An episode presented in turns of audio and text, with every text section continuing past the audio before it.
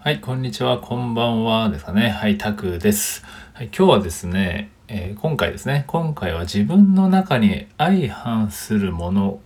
ってないですかね。はい、自分の中に相反するものっていうものでちょっとね、お話ししていこうと思うんですけど、はい、えーまあ、ちょっと昨日、まあ、最近ね、ちょっとツイッターでですね、なんですかね、あの、えー無料カウンセリング企画みたいのをやってまして、で、まあ、ちょこちょこ最近ね、あの、お話をさせてもらってるんですね。で、その中でね、そういう、やっぱり自分もこうやって見つめ直さなきゃいけないなっていうところで、こう、ちょっと自分で内省の時間を、自分を顧みる時間を取ってた時に、まあ、で、なんですかね、結結構みんな、人間ってなんか自分の中で相反するものってあったりしますよね。まあ、例えば僕ですと、まあ、小さい頃からめちゃくちゃね、心配性だったんですよ。うん、すごく心配性で、うん、なんかねこう家の鍵家の鍵とかねもう夜寝る前全部チェックするみたいな ことをね子供の時からやってないんですよ。それぐらい心配性でしたしね、まあ、トイレもね怖くて行けない時はね弟にねついてきてもらうとか、まあ、やったらほんと心配性なんですよね、まあ、今でも全然心配性でこうね何回もチェックしちゃったりとかっていうのはあるんですけどでもまあそんなね心配性な反面結構こうやって見切り発車みたいな感じで動いちゃうんですよね。なんかそこって相反するじゃないですか。なんか心配性だったらなかなかね、身動き取れないのかなと思いつつ、結構ね、思いついたらポンってこう、まあ例えば海外にじゃあ行こうってなったら、とりあえず行っちゃうとか、まあ今フリーランスもね、とりあえずやってみたいからやろうみたいな。もうとりあえず後先考えずやるみたいな。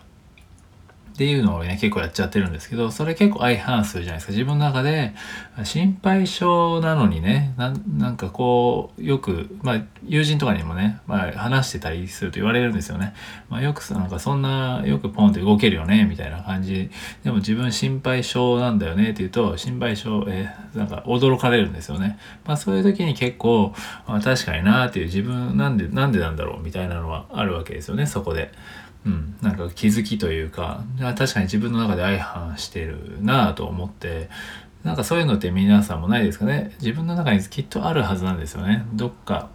うん。その相反してるけども共存してる性格というかまあアイデンティティアイデンティティのとまで大げさにはね言えないと思うんですけどなんかそういったものってないですかね。でそれで面白いですよね。やっぱりその中でバランスをとってもちろん細かく見れば海外にねポンって行ってもやっぱり心配性なのでやっぱり常に荷物はチェックしたりとかっていうねことはあるんですけどでもそういうポンっていきなり行動を取れるっていうのとかってもねまあ確かにななんでだろうなっていうのを考えて終わったんですけど昨日は。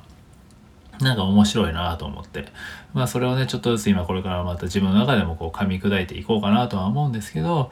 うん、なんかそういったものっていうのはね、自分の中に絶対あるので、まあ絶対と絶対かわかんないですけど、まああると思うんですよね、そういったものがね。はい、自分の中でちょっとそういったものを探してみると面白いかなと思います。例えばこうね、めちゃくちゃ、まあ言ったら怖がりとかね、怖がりとかでも、なんかふとしんした瞬間だけ、こういう時だけはすごく、なんですかね。人より勇気が出て行動できるとか、まあ勇気ある行動できるとかね、まあ、普段弱いけどみたいなとかもね。なんかとりあえずなんかあるじゃないですかね。そういうタイミングとか、まあ、場面によっても変わるとは思うんですけどそのキャラクターはじゃあなんでそれはあるのかっていうのをちょっとねそういったところもね、まあ、カウンセリングとかでね話していったり、まあ、自分なんでなんだろうみたいなふと考えるとえっ、とね、意識してなかったりするものってあるじゃないですか。まあそういったものがあるので、ぜひね、そういったものでね、こう、自分のない、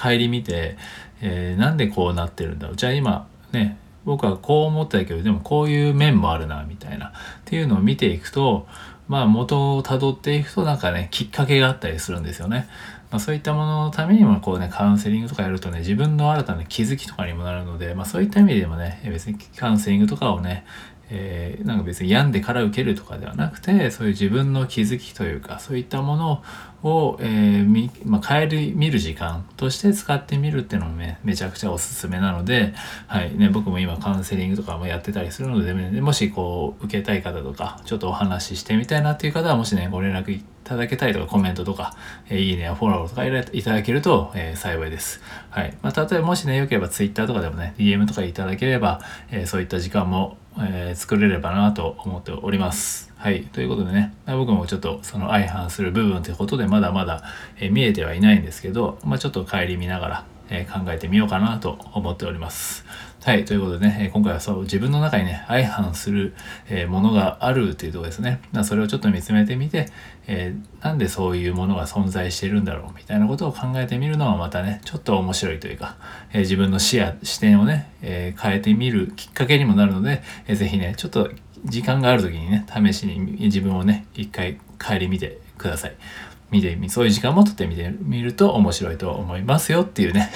提案でした。はい、ということでね、はい、今回は以上です。今日はね、これで音声は以上にしようと思います。はい、ということで、はい、ありがとうございました。いいねやね、フォローね、もしよければお願いします。では、以上です。失礼いたします。